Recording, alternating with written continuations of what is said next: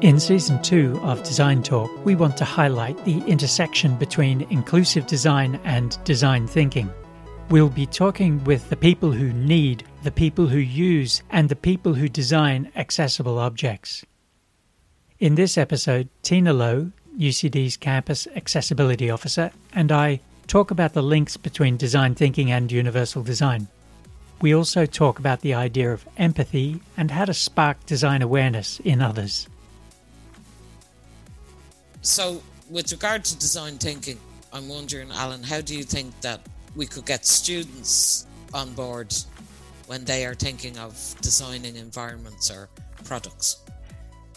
Uh, it's a good question, Tina, and one that I think we've got a, a, a, quite a different approach with this class, and that is we throw the students into the situation of being that person who has something that needs to be accommodated. One of the best experiences I think that uh, students have said they've had, they're thrown into the experience of being a wheelchair user, which from the very outset is very confronting because you're in a building, you immediately need to cope with the doors. And they're at a different perspective. So I think that's one of the ways we've, we, have achieved uh, a sense of uh, giving them that visceral sense of en- empathy.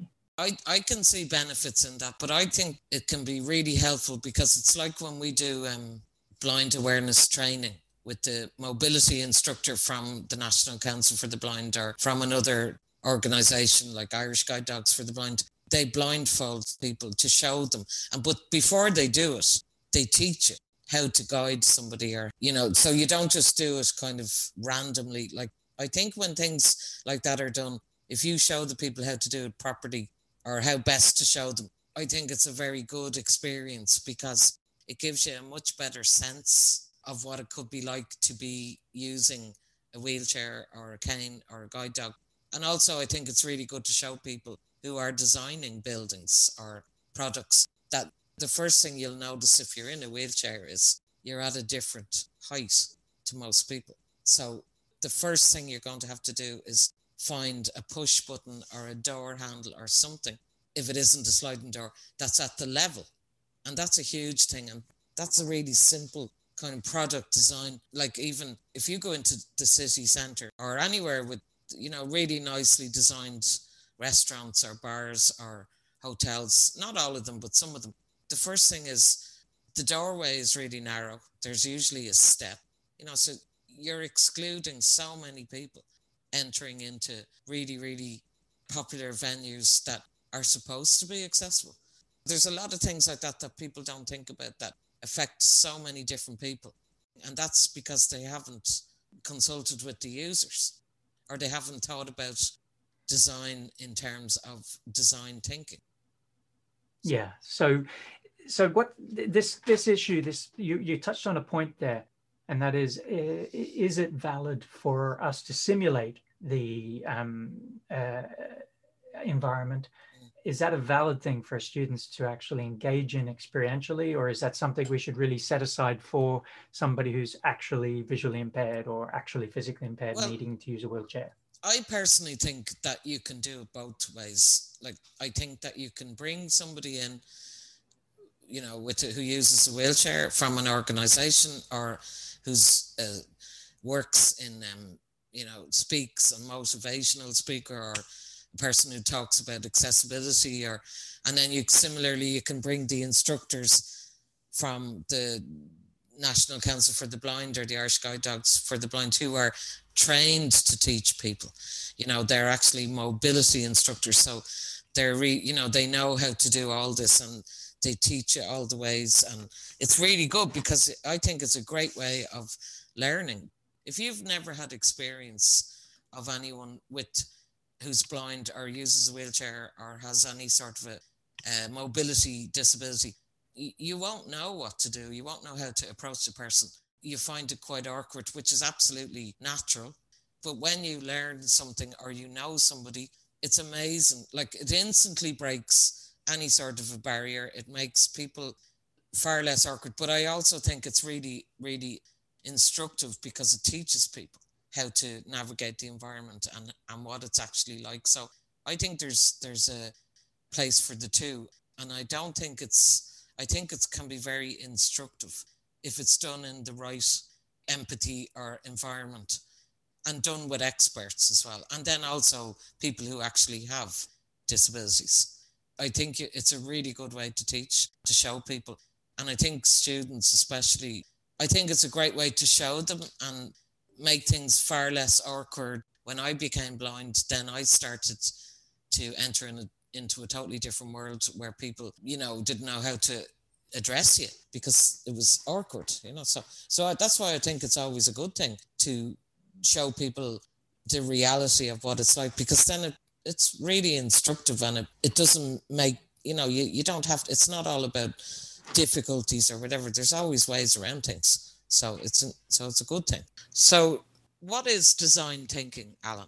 To me design thinking is literally permission to take action in the world. It's nothing more than that. But if you read up on it you, you see there's a lot of this sort of it's a process it's a structured process. It has this very defined format typically being applied in organizations so, from an organizational strategy perspective, design thinking is a, a, fast process of sprint development, rapid prototyping.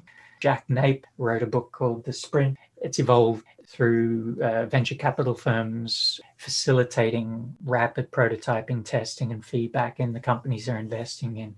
So they have a day for imagining the goal, what it is they're intending to do. Then they explore possibilities for addressing that goal. And then they make these decisions of the, the various choices they've been considering or coming up with. And then they spend a, a day or so building and tinkering with possible implementations, but very rough. It's very, very rough. But anything that can give them feedback, that's what they want. They want something substantial or concrete so that a user can use it. And then the last day, they actually test these prototypes and observe how, pe- how people interact with them, and then they evaluate them.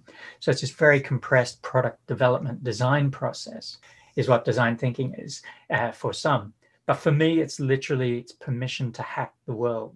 So you know the, the sort of doors that you're annoyed by yeah, the doors, the battery operated push button revolving doors instead of putting in sliding doors. Yeah. That's an example of a an a well-intended intervention. And then the other part of it is that it isn't using the concept that you've just described of design thinking properly, because I think the whole thing about universal access and design is that you need to consult with the user. And that's really good if people consult with, we'll say, somebody who needs to use an accessible door, they will find that the best advice they will get will be to put in sliding doors because they work. Who are the people who use accessible doors? Well, everybody in the world who has, we'll say, a mobility disability, people who use walkers, blind people with guide dogs, people who are pushing we'd say toddlers in buggies. Also, people, we'll say like on a campus like UCD, there will be a, a lot of people pushing trolleys, transporting equipment, or if people are going to a meeting and they have to bring the refreshments, you'll see a lot of people pushing big trolleys around the campus, which are very difficult to maneuver in and out of doors. So that would be another use for people to use sliding doors. But it's it's mainly it's anybody who who needs assistance to get through a door that has a, some sort of a, a mobility issue. That's a great example of a range of users. And you're yeah. not saying, oh, this is a door only for people with a no, physical. No, no, no. And, that, and that's the whole thing about since I've started to work in this area of accessibility. The big changes in it will be that it's gone from maybe 20 years ago, people thinking in terms only that when you ask them to make a building or an environment accessible that people always immediately thought of somebody who uses a wheelchair, but it's not, it's for everybody. Every single person in the world can benefit from designing an environment that suits everyone's needs.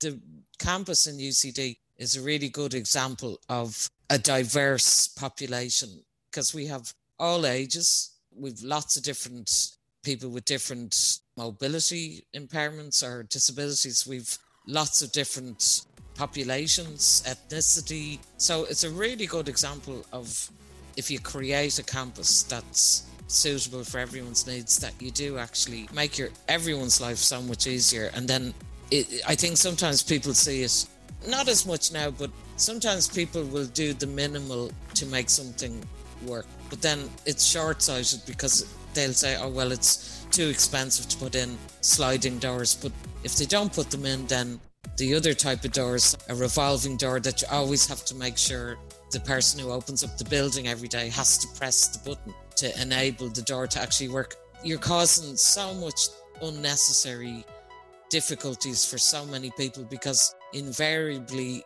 the button isn't pressed. If you like the podcast, click follow, share, and talk about it with your friends. Thank you for listening to Design Talk.